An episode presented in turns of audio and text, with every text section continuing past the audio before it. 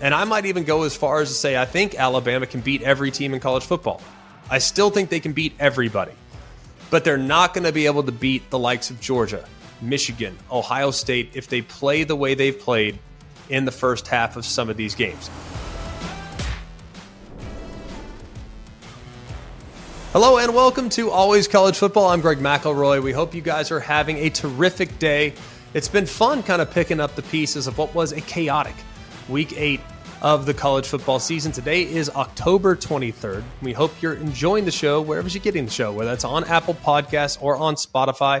Just take a quick second, subscribe to the podcast, and if you could, leave us a rating. It'd mean a lot to us. We really appreciate it. If you're on Apple Podcasts, if you'd like to re- write a review, that would mean a lot as well. And if you're on the ESPN YouTube channel, hit that thumbs up button right below. And you can also subscribe to the ESPN College Football channel. Alongside Mark Kubiak, Jack Foster, Jake Garcia, we are halfway through October and things are really starting to shake out here in the college football world. This past weekend delivered some really impressive performances. We saw some teams get massive wins like Ohio State, like Alabama. We saw some teams look a little bit flat, but somehow find a way to win. We've forgotten that the most important part of playing the game each and every week is to win. Yes, I like style points too, but survive and advance. And a handful of teams had to do just that, like Texas, like Oklahoma, like Washington. There were some less than stellar performances, but either way, they found a way to get it done at the very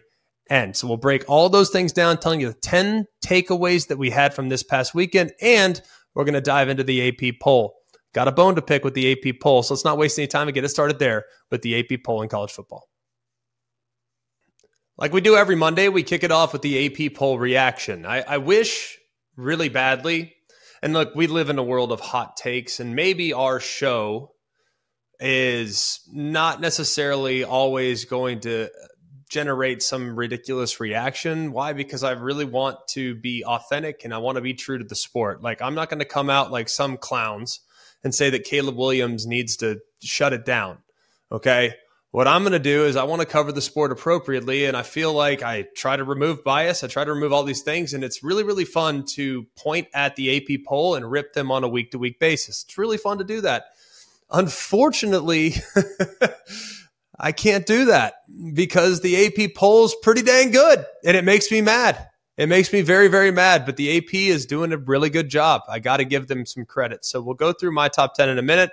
Just for the record, it looks drastically similar to the AP top 10, which is very unfortunate. I'd love to give you a bunch of hot takes. I just can't. It's just not me. Let's start with a couple things of note from the AP poll. Ohio State is still number three in the poll, but they are only 50 points behind Michigan, who's at number two.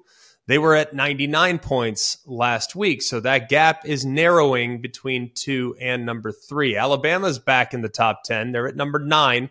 That was a five week run where they were outside the top 10. And that five week hiatus was the longest for the Crimson Tide since 2006 to 2008. That was 35 straight weeks in which they were outside the top 10. Penn State remains in the top 10 despite the loss. They are 72 points behind Alabama and 77 points ahead of Oregon State. Oregon State's up to 11. That is their highest ranking since October 21st of 2012. And Missouri is up to number 16, its highest ranking since finishing the 2014 season ranked number 14 overall. The biggest loser from the weekend was North Carolina. They dropped 7 spots to number 17 which was the biggest drop amongst any team currently in the top 25. Air Force is up to 19, their first appearance in the top 20 since 2002. And then Iowa, thank goodness, drops out of the rankings this week. They did not receive a single vote in the poll. Thank you, AP poll voters, for watching Iowa the last couple weeks because they're exactly where they belong. Way outside the top 25. At number one, I would have the Michigan Wolverines. That's right. The only changeup that I might have between the AP poll and what we've seen currently from the rest of college football. I'm not penalizing Georgia for having the week off. They've been great, but Michigan's been completely dominant. And to see what they did this past week against Michigan State, a team that had, you know, kind of given them some fits in the past, It's just completely dominant on both sides of the ball. Georgia would be at two. Ohio State would be at number three. I would have Florida State at number four. I actually thought it was a really good win this past week. Duke impressed me in many ways, and Florida State found multiple ways to beat them. Obviously, offensively, getting it going in the second half.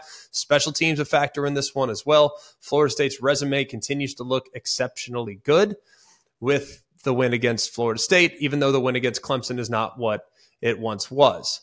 Uh, win against LSU, the Clemson win, not what it once was. Washington, I'd have it five. I know it was a bad performance. I know it was ugly. It was sluggish. We'll explain that here in just a minute. Oklahoma, I would have at number six. Oklahoma also definitely a little bit slow out of the gate against UCF. We'll talk about that one as well. Oregon's at number seven. They are the number one one loss team in America in my eyes. Saw them in person this past weekend. Thoroughly impressed with what they have running the football. And I think defensively, while there are areas where they can address, that's a pretty good group from top to bottom. Cam Ward had to play out of his mind just to put 24 points on the board, whatever it ended up being, I think is what it was. Anyways, Texas would be at eight. The injury to Quinn Ewers is one that we will monitor moving forward. He's going to miss some time. It's just a matter of how much, but I will be curious to see how Maalik Murphy, who had a great offseason, how he fits into the starting role for the Longhorns. Bama's at number nine. That's where I'd have him. I think it's appropriate. They have a pretty good resume. The win over Ole Miss looks a little bit better. And then, of course, with the bye week and LSU game looming here in two weeks, we'll learn all we need to know about the Tide here in the next couple weeks. And then finally, at number 10, I don't have Penn State. The AP does. Penn State's offense was anemic. I'll explain that again here in a minute. So I'm going to put Oregon State in there. But being number 10 is not a good thing. Not a good thing here on Always College Football. I'll explain it again here in just a bit. Takeaway number one I love this Florida State football team. They've trailed by as many as 10 against Duke. They were down 20 to 17 late in the third quarter, and then Riley Leonard got hurt. It, of course, changed the dynamic of the game. Florida State went on to score 21 unanswered, and it was very, very impressive to say the least. This was their largest win while trailing entering the fourth quarter in the last 20 seasons. And now the Seminoles have a 99% chance of reaching the ACC championship game. That's all done by analytics. I can't explain it, but that's what they said. So I'm going to go with it. Near lock that the Seminoles will be playing in early December in Charlotte against who we'll find out at some point. Let's start by discussing Jordan Travis. Okay. Uh, it feels like Jordan Travis, first of all, he's been very outspoken about how he has had to navigate the mental hurdles of being a quarterback at this level of football. And I appreciate his humility. I appreciate how he's been open about that. And the expectations on the outside for Jordan Travis are remarkable, but the expectations on the inside for him to be as good as humanly possible are also significant. So it does feel like at times, at times, Jordan Travis definitely feels that pressure right? It feels like he is just trying to do on occasion just a little too much. And it feels like he presses at times. But my goodness, man, when he's at his best, he is terrific. If you look at how he played down the stretch, man, it was really impressive. The first half had the pick six on the deflected pass. You had a drop ball, just didn't look very sharp there early on. But you fast forward into the fourth quarter when they had to have it. That's when he went on an absolute take over the game type of approach. The last two significant drives, including a 96 yard drive to give Florida State the lead, he was 9 of 11 for 90 yards and a score. He also added 68 yards on the ground and a touchdown as well. So when Jordan Travis, when the switch gets flipped for him, he takes it to another level. And I love that that's in there. I would love to see it maybe over the course of a game. There are still moments in which they ebb and flow at the quarterback spot. Man, when he's on, he's on. And I appreciate very much how he's been able to battle and kind of weather the storm, but found a way to get it done against what I think is a really good defense for Duke. That's a solid group from top to bottom. They're very well coached. Their scheme is difficult. They do a lot of disguises and they make life difficult on the opposing quarterback. He hung in there, he battled, and then even though things didn't go his way early, it would have been easy for things to spiral out of control. It was completely the opposite. He got better as the game went along, and when they had to have him, he was at his very best. The defense, on the other hand, they have now pitched three consecutive second half shutouts on the defensive side. Three games in a row that the opposing offense has yet to score on Adam Fuller's Florida State defense. It's been a month since the team scored against this defense in the second half. They're currently fourth nationally in points per drive allowed in the second half of games. So, whatever tweaks Adam Fuller's using, whatever adjustments he's doing, it's paying significant dividends. Now, offensively, defensively, it's all it's all complementary, right? I mean, the defense, when they get a lead and the defense and those pass rushers can pin their ears back and start coming after the opposing quarterback, it sure makes life difficult on the opposing team when you got Jared Verse and Patrick Payton and everybody else knowing it's obvious throwing situations, knowing it's in come from behind situations. So it does help that the offense has gotten going as well to just apply more pressure. But the defense, man, after halftime has been stellar, at least in the last few weeks. Hopefully that can continue as the schedule gets a little bit more dicey down the stretch. And then the team overall, collectively, we have seen Florida State's A game multiple times this year. The problem is we have seldom seen it for a 60 minute game. That was again the case this past weekend. But you see, for instance, the second half against LSU, and you see it in moments over the last few games. The most complete game they've played to date was certainly against Syracuse, but they have a suffocating defense. They have an offense that's, I think, getting more physical as the week goes along. And now they have a quarterback that's starting to get to the point in which he can potentially play his best ball down the stretch. Now, Mike Norvell discussed it a little bit after the game. They don't have to be perfect. Doesn't necessarily mean they need to be perfect every week, but they are doing, I think, an adequate job of getting the most out of their players when they got to have it. And that is something that you can't necessarily always teach, but it is something they'll be able to lean on as they move forward throughout the regular season schedule. All right, they don't have to be perfect every day, every game, but do they have to be perfect on the season to make the playoffs with the other hits the ACC took this week? And if so, as a Seminole fan, who would be the one or two games? Which one are you concerned about more? Versus Miami or at Florida? Well, at Florida will be tricky, but I think they have more firepower than the Florida Gators right now. I think they'll be good against the run against the Florida Gators. Miami, to me, is still a very dangerous team. Very dangerous team. And when you look at the ACC as a whole, granted, yes, there were some hits taken this past weekend, but I think Duke's still universally respected. They're in the top 20. Louisville has just one loss. And granted, yeah, the loss against Pitt is one that is difficult to forget they're still sitting there at 11 to 1 with a win against Notre Dame. If they catch them in the ACC championship game, they'll be in a really good spot. And you look at what North Carolina has down the stretch. North Carolina does have a tricky schedule down the stretch. They got Duke. They have to go to Clemson. They have to go to NC State. But North Carolina, even though we'll talk about it in a minute, even though things didn't go their way last week, I can forgive one bad performance on the season. It's difficult that that one performance came against who it came against, but if they're sitting there, Florida State at 11 to 1, 12 and 1 as winners of the ACC, I have a very difficult time anticipating them being left out of the college football playoff. I do. I, I think they're going to be in.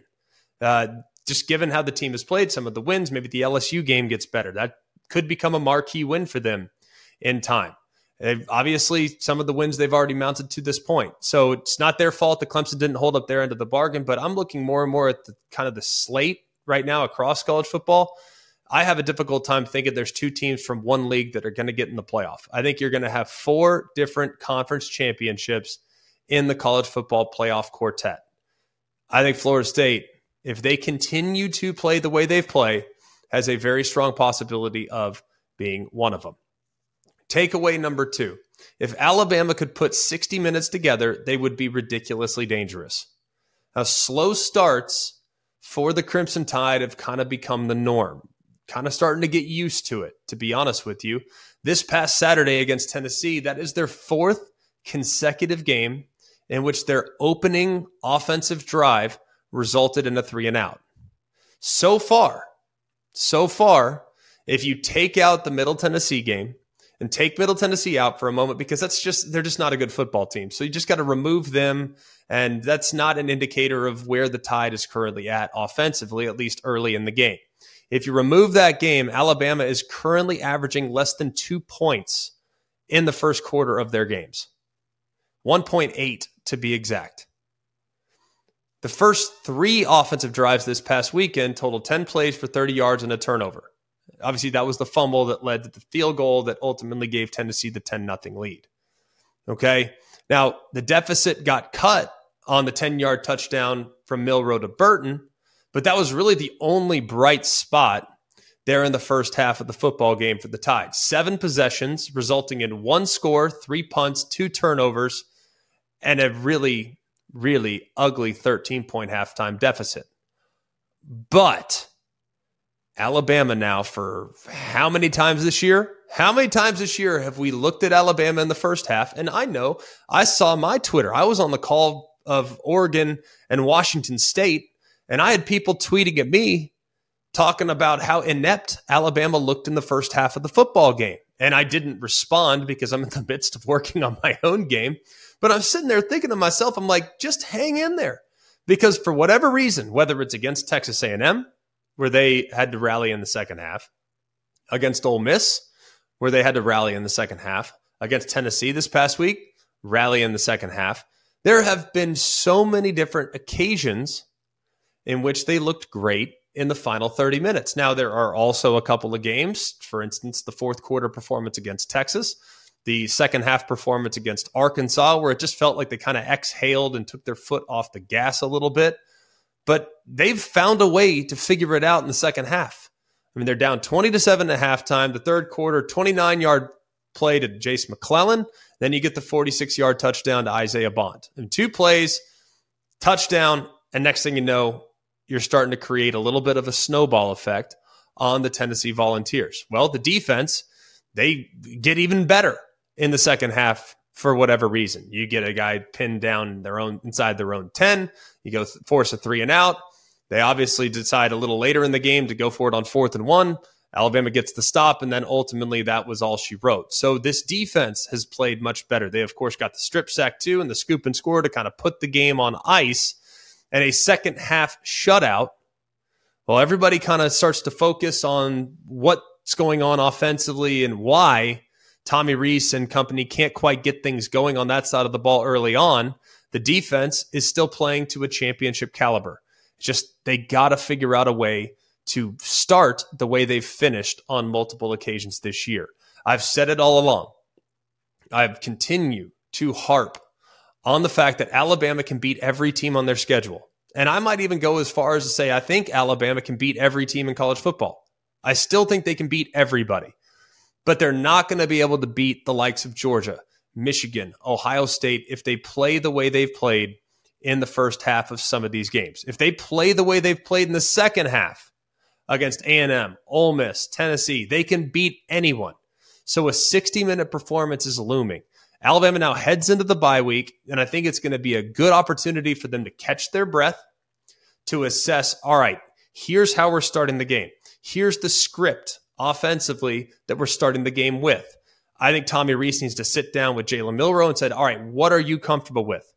Tell me what you're most comfortable with, and we'll make sure that we use those parts of the plan earlier in the game. Because I think if this team could figure out a way to start fast, it could be very scary moving forward. And I think the bye week could not come at a better time for the Crimson Tide. They're trending up for sure, but naturally a very difficult test against what is a high powered outlet in LSU that looms there on the first Saturday of November. If they put 60 minutes together against LSU, do you think Alabama could put 60 minutes together in three straight games against Georgia and then in a playoff and then for the national championship? Well, let's let's not get too far ahead of ourselves here. Well, you just said they could beat anybody. I was like, okay. I mean, I believe they can, but do you think they can yeah. put it all together in that stretch?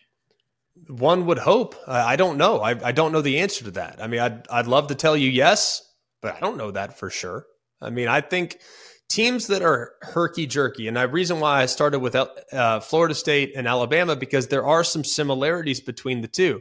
When they flip the switch, they're unbeatable or they at least appear unbeatable. But when they're playing poorly, they're extremely beatable by anyone. I mean, the ups and downs are pretty remarkable. I mean, the fact that Boston College, I know Boston College isn't bad, but Boston College had Florida State on the ropes at one point. It was almost unthinkable that Florida State could lose to Boston College with how they'd played up to that point of the season. There's also unthinkable to think that Bama looked as hapless as they did against South Florida. But when they flipped the switch, man, they're a completely different team. It's just if that switch could flip in the first quarter for some of these teams and they can go the distance, it'd be really, really scary. But man, the ups and downs are a little tricky. And and that's something that I think Nick Saban's trying to manage, Mike Norvell at Florida State's trying to manage. I think all teams are trying to put together 60 minutes naturally, but man, it seems like it's harder for some teams than it is for others. Let's go to takeaway number three. Tennessee's road woes continue. And at some point, they're going to have to figure this out. Uh, now, Joe Milton, we'll start with him. First half, I mean, he was the guy that we thought Joe Milton might be coming into the season. I mean, he was running the ball, he was being decisive, he was getting downhill, he was running through guys, making guys miss. He showed touchdown field. He wasn't he wasn't perfect in the first 30 minutes, but I don't think anybody at this point expects Joe Milton to be perfect. But for you to look at the halftime line of 16 to 22, 175, you think that's pretty dang good, especially what he did just a week earlier against Texas A&M. I mean, he did not look comfortable at all against Texas A&M, but against Alabama in the first 30 minutes, a couple touchdowns. Uh, obviously had 43 rushing yards on eight attempts there in the first half. But then in the second half, Bama adjusted a little bit with how they played defensively. They changed their front along the defensive line, and it was almost just a completely different looking Tennessee offense there in the second half of the football game. That's now multiple times. Now, in hostile environments this year, where the Vols have not played good football, three extremely bad halves of football. Obviously, losing to Florida the way they did and then the second half against Alabama, they couldn't do anything right. Now, they're still in a great position to get to a high level bowl game. But guess what? There's a couple of road trips looming that need to be of concern for Tennessee fans because for whatever reason, they can't put it all together on the road. I don't know why that is. I can't explain it. Maybe it's the way they run their offense. Maybe it's the nonverbal communication. But for whatever reason, when things start to get away from them, they get away from them in a hurry. And that's not going to be very good when you have to go to Kentucky this week and then a road trip to Missouri a little later in the season. Now, here's the sequence that really flipped things for Tennessee. Now, Tennessee, of course, had the fair catch confusion on the kickoff. Bama then forced the three and out, got the ball back immediately. Bama goes right down the field, kicks the 42 yard Will Reichard field goal. And then the lead was cut to 20 to 17. Well, the next drive, you get the fourth and one, in which Jihaad Campbell stops the running back. I believe it was Sampson there. And now Bama has the ball in Tennessee territory. McClellan, just a couple plays later, takes touchdown. Now Alabama's got the lead 24 to 20, a lead that they would never relinquish. Now, the fourth and one call is the one that I'm going to highlight, at least for the moment. I don't have a problem going forward on fourth and one at your own 47. I don't, however, like the fact that they handed the ball to Dylan Sampson. I don't. Here's what I would do. Now, hey, hindsight's 2020. Okay. Hindsight is 2020. They had multiple fourth and short failures. Explain to me this. What have we learned from watching the Philadelphia Eagles the last couple years? What play is unstoppable? That'd be quarterback sneak with offensive players pushing the quarterback. Your quarterback's six foot five, 240 pounds. They need to think strong, strong, strongly about giving the ball in a quarterback sneak situation in a fourth and short, third and short situation. They need to get the tush push play installed because nobody can found a way to stop that yet.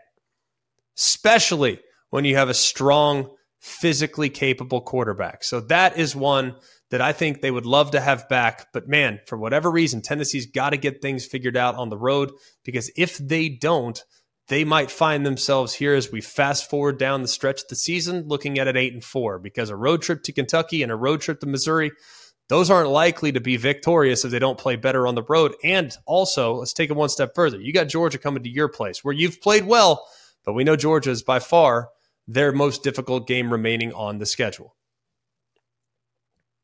Takeaway number four you're allowed to have a bad day in college football. You're allowed to have a bad day, but some days are definitely worse than others. Now, a lot of people are going to just crush Washington and and crush Texas and, and crush Oklahoma. But these teams all won the game. They all won the game. Now, was it was it fun to watch? Was it easy to watch? Absolutely not. Let's start with Washington since they're ranked number five favored by four touchdowns. You escape 15 to 7 in a win against Arizona State. I told you this game was going to be close. I told you it was going to be dicey and that Arizona State was 14 to 1 against the spread in the last 15 games against Washington. A lot of people are like, "Why don't you just tell us our your picks against the spread?" I tell you the trends, and if you listen to the trends, you're probably capable enough to figure out which way I would lean against the spread. And this one was very, very clear.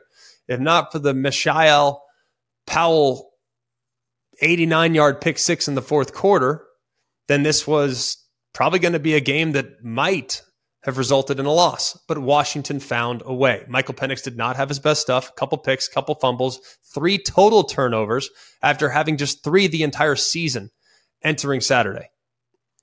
So they got to figure some things out, but they found a way to win and they had like their D minus game in the process. So, hey, take it and run but it was ugly, no doubt about it. How about the post Red River rivalry hangover for both Texas and Oklahoma? Yeah, Dillon Gabriel, three touchdowns against his former team, but it wasn't pretty. It wasn't pretty whatsoever. And Oklahoma's defense stepped up when it mattered most to stop that two point conversion. I don't understand what kind of call that was for UCF. Sometimes I think you get a little too cute, even though they've run the offense and they ran the ball with a lot of efficiency this past week. But for whatever reason, they decided to do that, decided to get a little tricky, and it and it certainly was not a good play whatsoever. But Oklahoma trailed more on Saturday for 21 minutes and nine seconds than it had in the first six games of the season combined. They had only trailed for 12 minutes and 11 seconds. That was the fewest time trailing among all FBS teams entering the day. So they didn't play their best stuff, but they survived. Texas also looked a little lethargic there in the second half of the football game. They charge out. I actually changed the channel because it looked like they were going to run away with this thing against Houston. Up 21 nothing in the second quarter. They found themselves tied 24 all late in the fourth. Now, CJ Baxter obviously had the touchdown with five minutes left, and that was the ultimate difference. But Quinn Ewers, couple touchdowns, no interception, but he got banged up. So that's something to keep an eye on for sure. But Texas goes on the road, could have been a flat spot. They found a way to win. I was very surprised by that performance, to say the least. And then finally, those three teams won. North Carolina did not. Now, 24 point home favorite, and you lose a game to a Virginia team that did not look very good all season long. They had been completely hapless. And it obviously impacts North Carolina's possibility of getting to the college football playoff. But you think about where Virginia was, the only team they'd beaten this year was William and Mary. And that game, by the way, was tied throughout the first half. It's pretty wild to think that they pulled off the second biggest point spread upset in the ACC in the past 30 years. And that was the easiest game remaining on North Carolina's schedule. And that's a loss that could reverberate not just for their own playoff candidacy, but for everyone else's playoff candidacy as well. It was an inexcusable loss, and it's hard to even wrap your head around because it could have been worse. If not for the fumble out of the back of the end zone that resulted in a touchback for North Carolina, it could have been worse. Think about what North Carolina has left at Georgia Tech, were they really looking ahead to Georgia Tech this past week? And that's why they came out flat and uninspired on both sides of the ball? Can't imagine. Obviously, Georgia Tech got them last week, last year. So, hey, this is not necessarily a slam dunk this week on the road at Georgia Tech. Then they get Campbell. That's a lock. You got Duke at home on November 11th. You go to Clemson on November 18th, and you go to NC State on November 25th.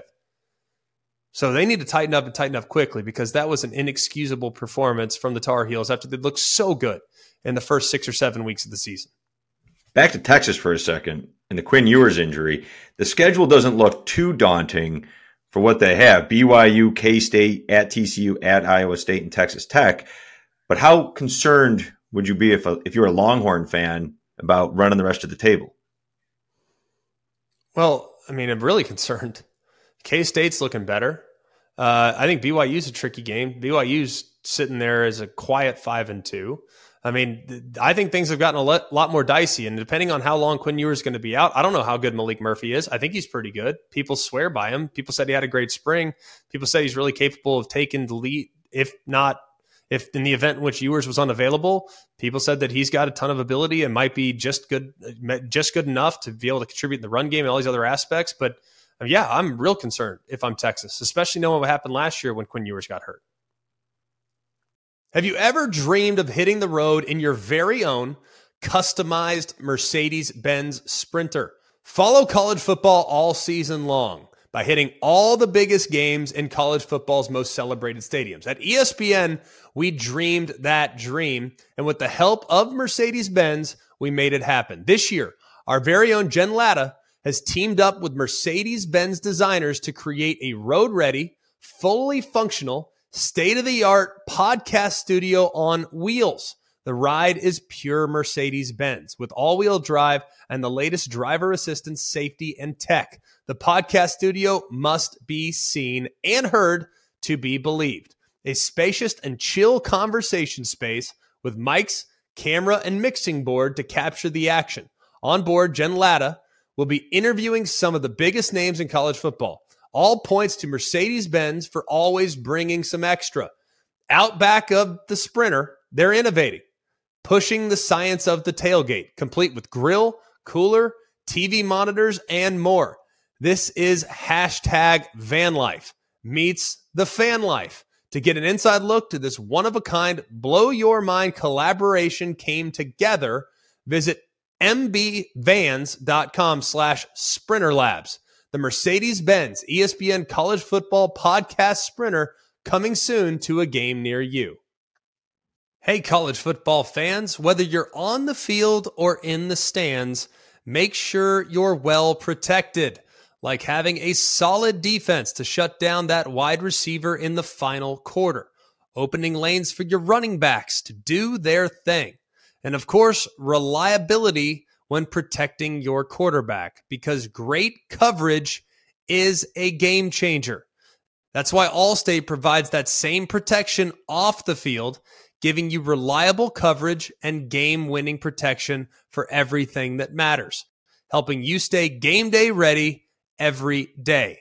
So get protected with Allstate. Visit allstate.com or call a local agent today to learn more. Brought to you by Allstate. You're in good hands. Insurance coverage is subject to terms, conditions, and availability. Allstate Fire and Casualty Insurance Company and affiliates, Northbrook, Illinois. Takeaway number five Michigan right now is the most complete team in the country, and JJ McCarthy should be in the Heisman conversation. Now, they have outscored their first eight opponents by an average of 30 five points per game. And you can say, well, it's because they're, you know, it was a cakewalk in the non conference. Well, all right, let's just use Big Ten play for an example.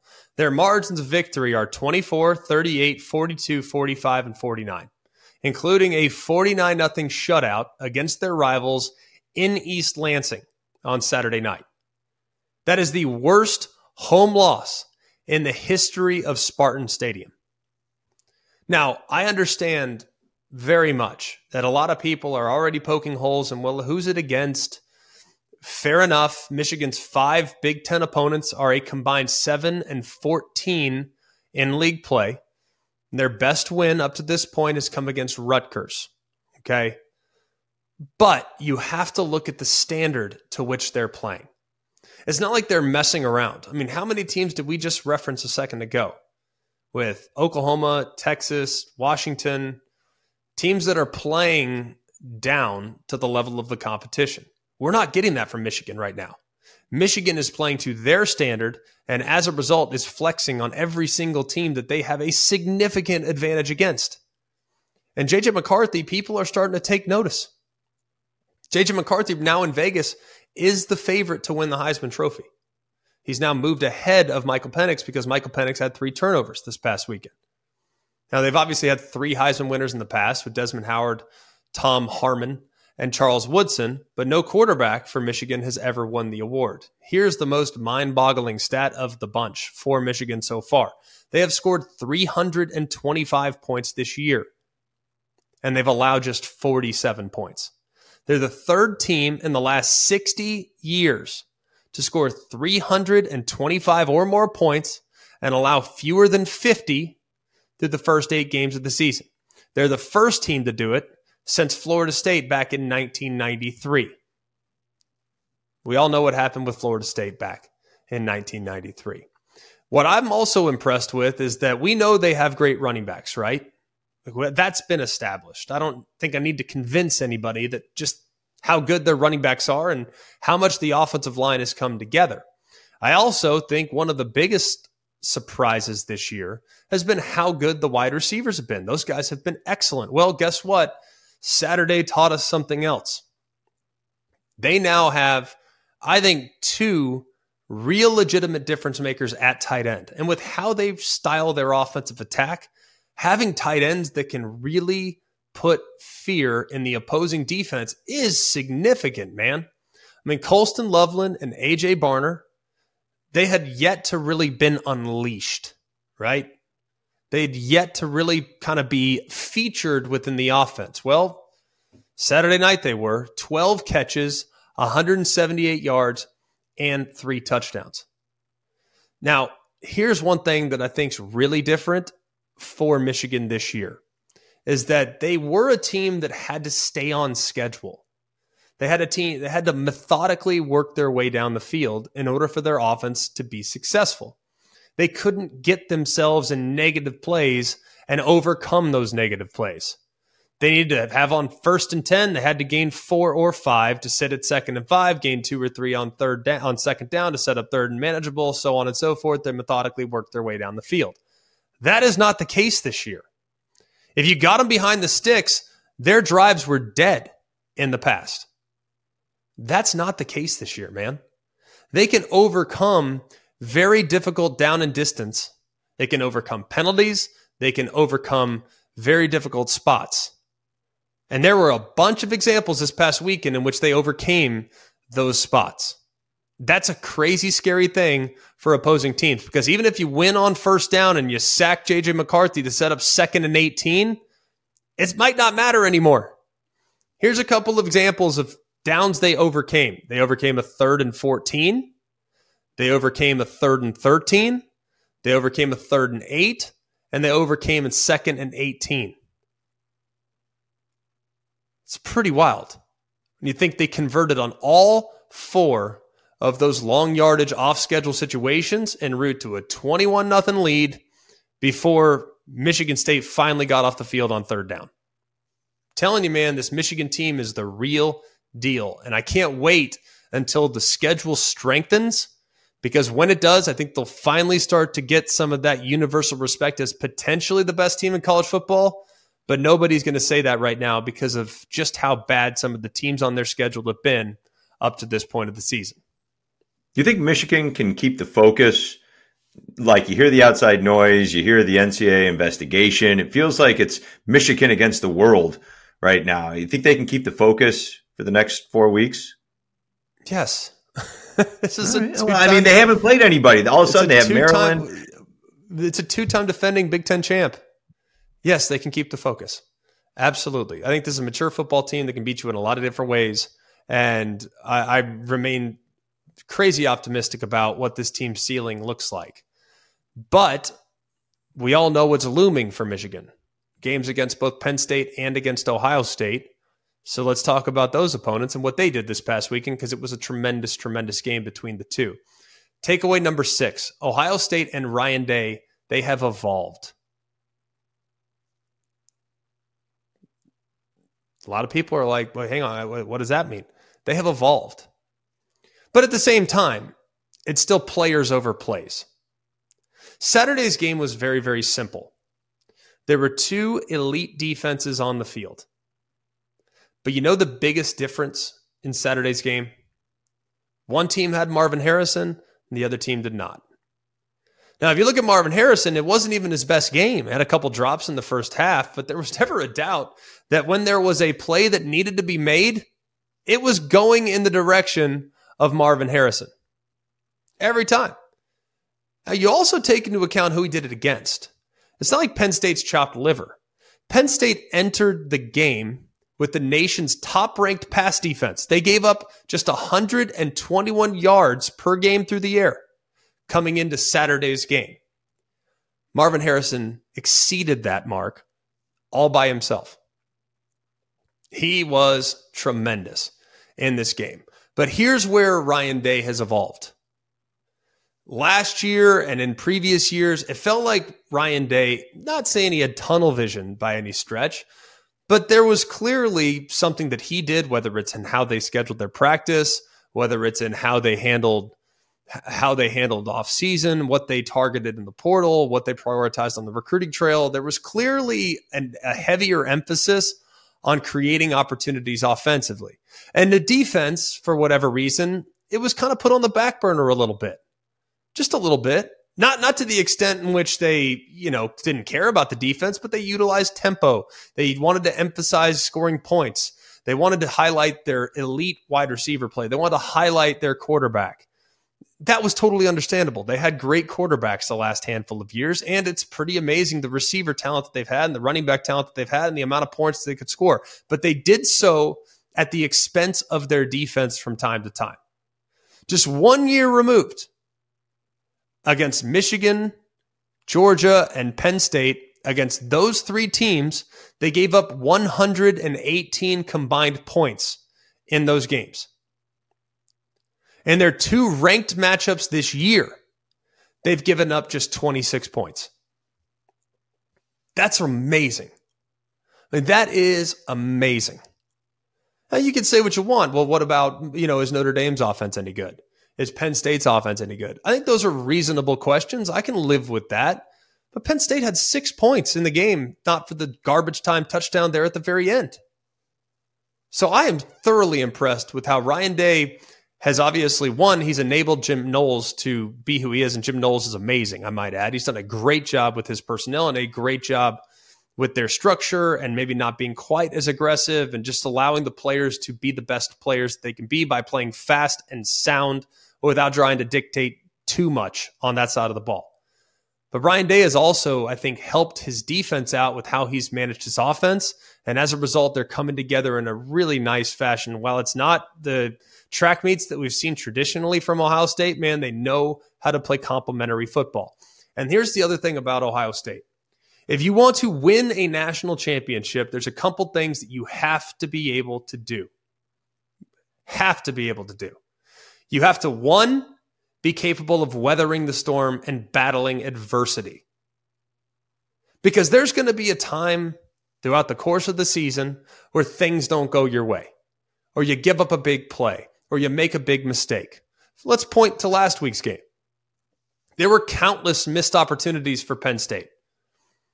Okay, countless. Obviously, you have the holding penalty on Kalen King that wiped away the defensive touchdown for Curtis Jacobs.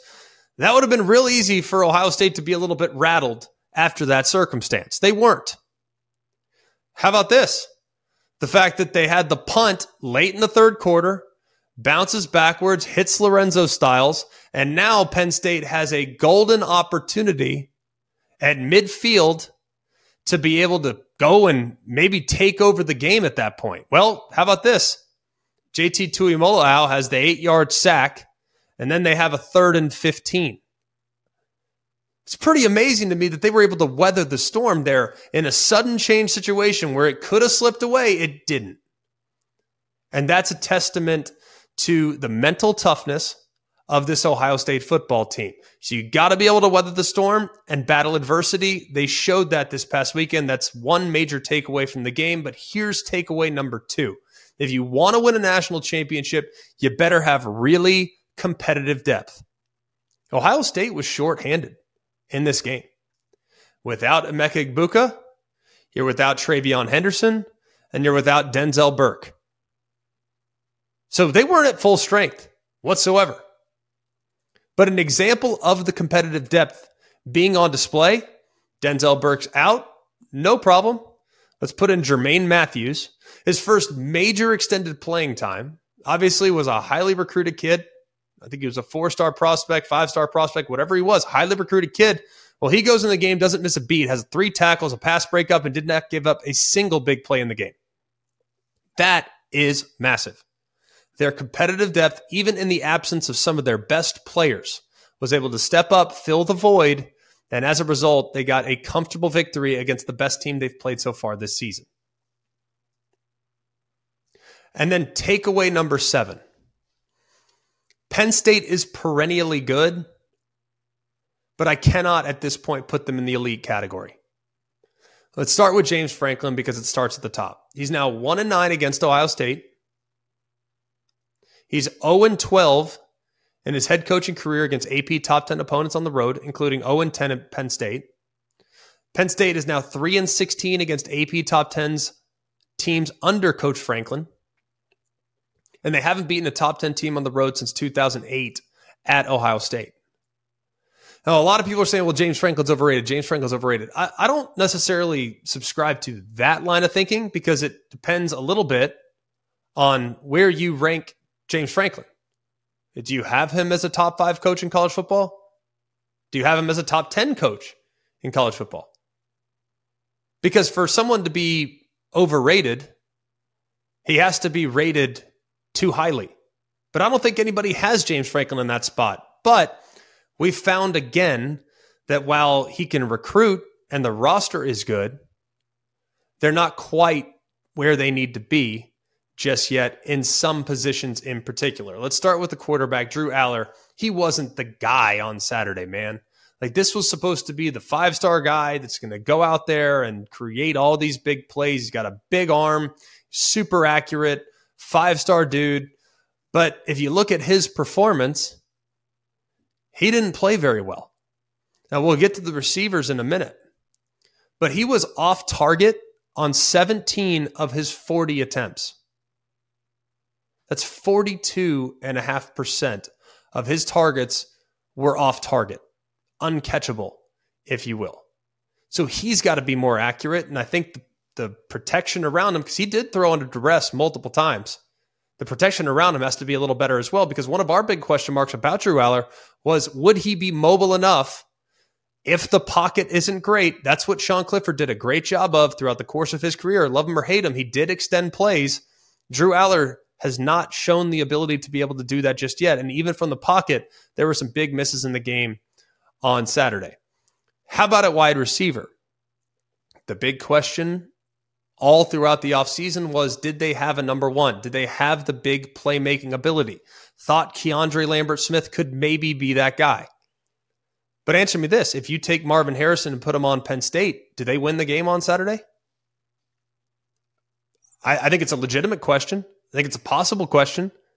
And they've done a good job of developing quality wide receivers over the course of James Franklin's tenure. We think about Chris Godwin and DaeSean Hamilton and KJ Hamler and and Jahan Dotson. They've done a good job of, of developing players. But you think, well, I'm going to go to the portal and I'm going to bring in game changers. I'm going to bring in some transfers. I'm going to bring in Dante Cephas. I'm bringing Malik McClain. Well, those two have combined for just 15 catches. They have to find elite wide receiver play, whether it's in the portal or in a high school recruiting, because that is the position group right now that is most notably the biggest drop off for Penn State when evaluating them up against Ohio State. They got the defense, they got the running backs. I think in some ways they have the offensive line, but the wide receiver group collectively is not where it needs to be. And that, like we'll talk about on Wednesday's show, is a premier position currently in college football. The biggest issue for Penn State in this game was on third down. When you go one for 16 on third down, the lone conversion coming on the last drive of the game, 6% third down conversion rate is the worst by any AP ranked team in the game over the last 10 seasons with at least 15 third down attempts. But if you chart how those third downs actually failed, five of their 16 third down attempts were throws that were off the mark.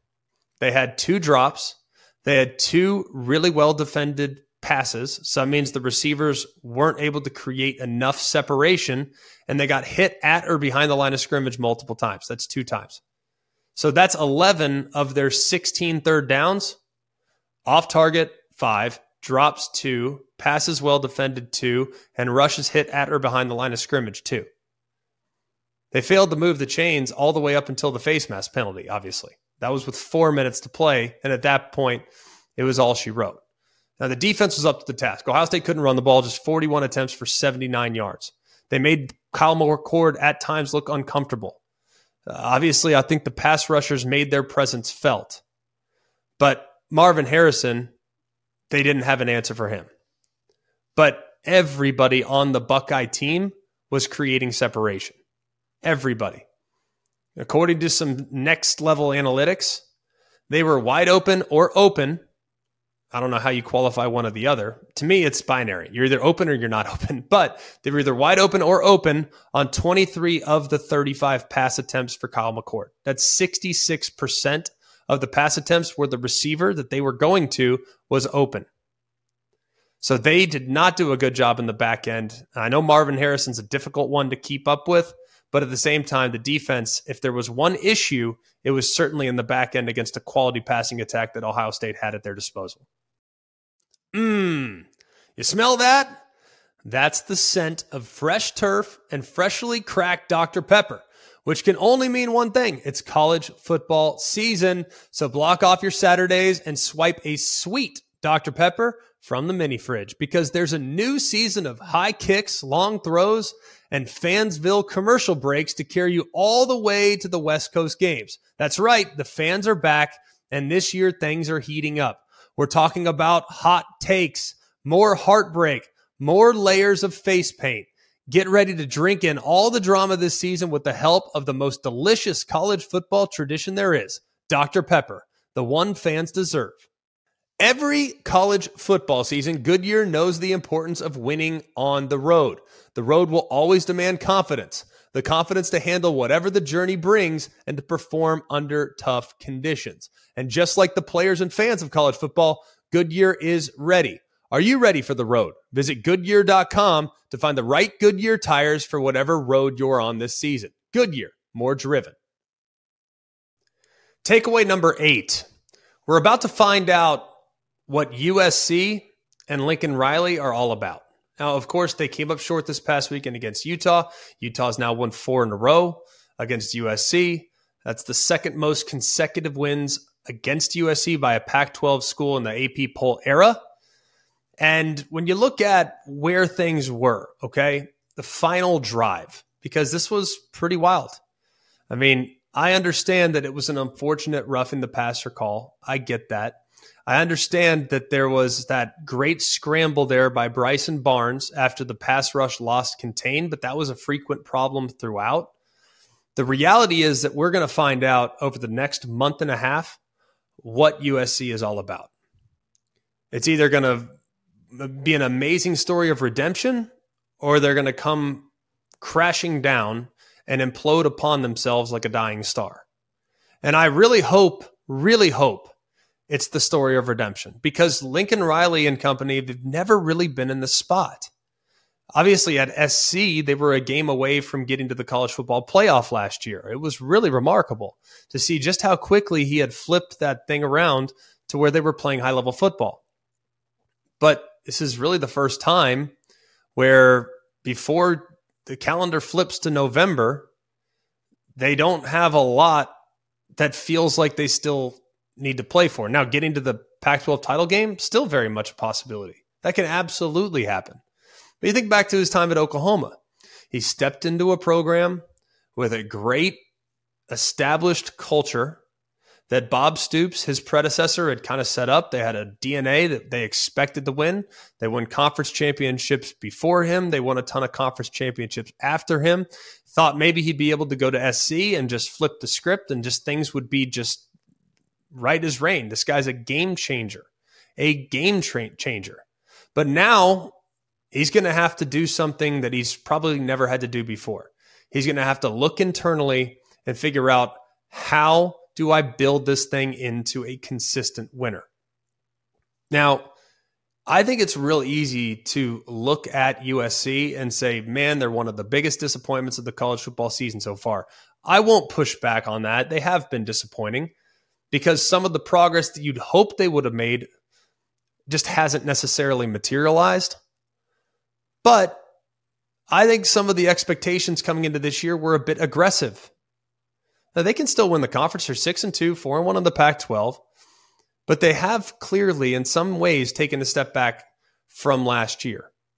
A defense that probably wasn't going to be able to rely on 20 plus turnovers. They've had a significant regression in that department. The schedule is much more difficult this year as well. But don't sleep on USC down the stretch. They still have one of the game's most talented players in Caleb Williams.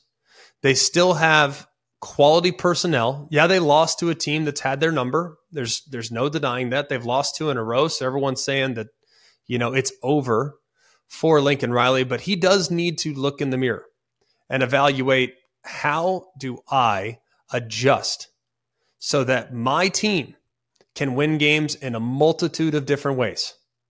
Because if the offense isn't clicking on all cylinders, they're probably not going to win.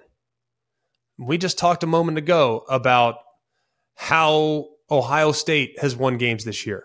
Want to know why? Because Ryan Day has adjusted. And it doesn't have to be a track meet where the offense is high powered and scoring 40 plus to win the game. Sometimes you have to have more than just a fastball. And right now, USC doesn't have that. So hopefully, Lincoln Riley will adjust and adapt and we'll learn a lot about the culture of this team moving forward. But they're at a crossroads and they need to make some adjustments quickly if they want to contend for championships down the road. Takeaway number nine sometimes offense can be offensive. Now, entering Saturday, no FBS team had won a game this season in which it failed to score an offensive touchdown.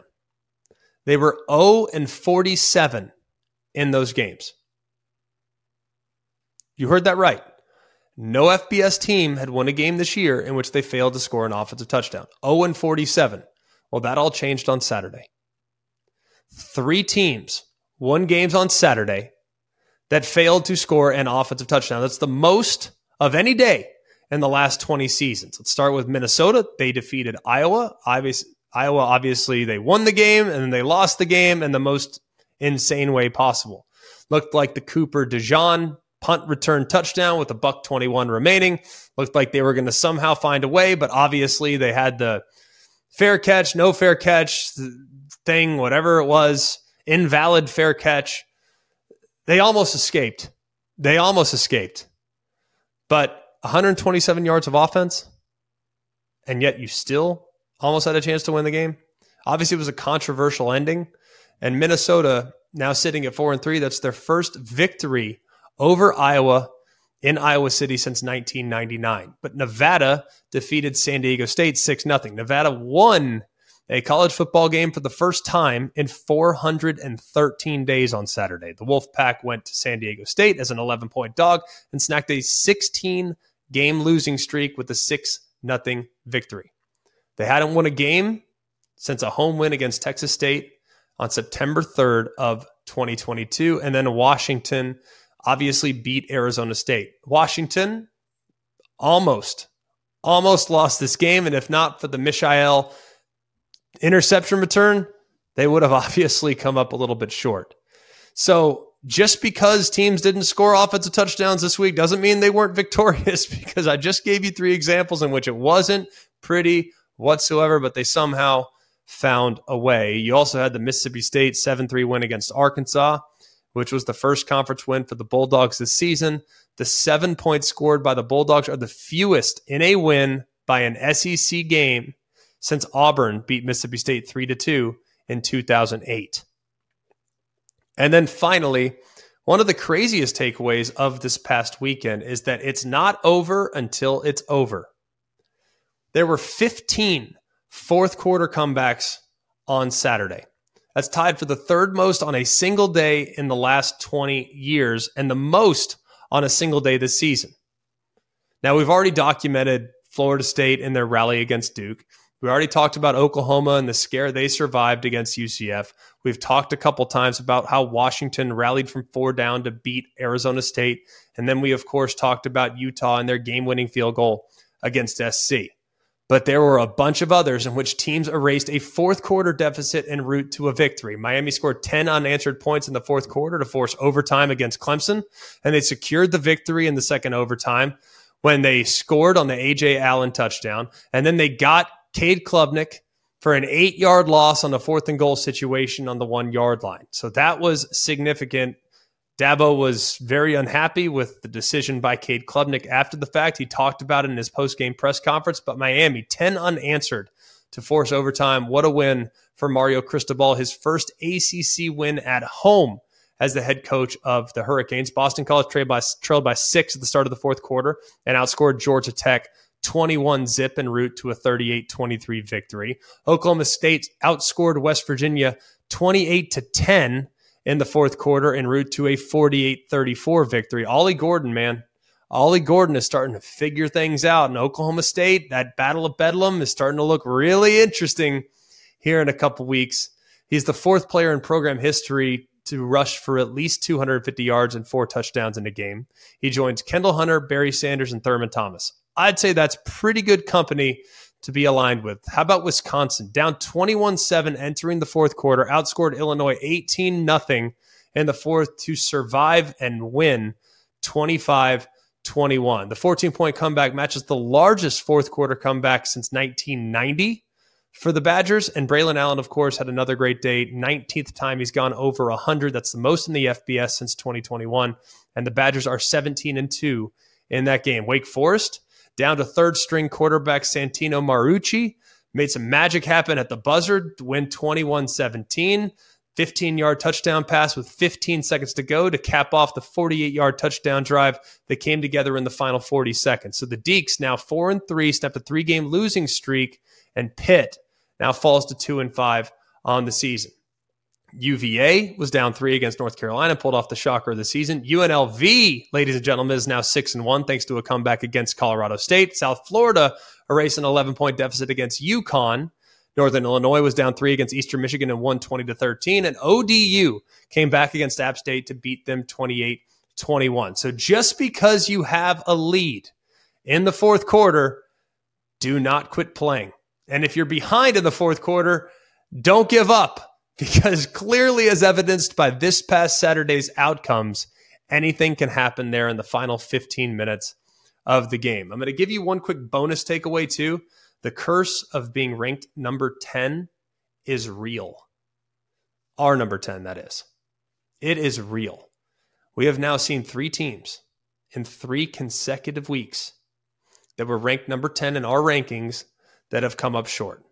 We've seen Washington State come up short. We most recently saw North Carolina come up short. I don't even remember who was the other team that was ranked in there. Coobs, you might be able to help me. I honestly, off the top of my head, just can't remember. So all I'm saying right now is if you are Oregon State, who is our top 10 team this year, this week, be careful when traveling to Tucson to take on what is a really improved Arizona football team.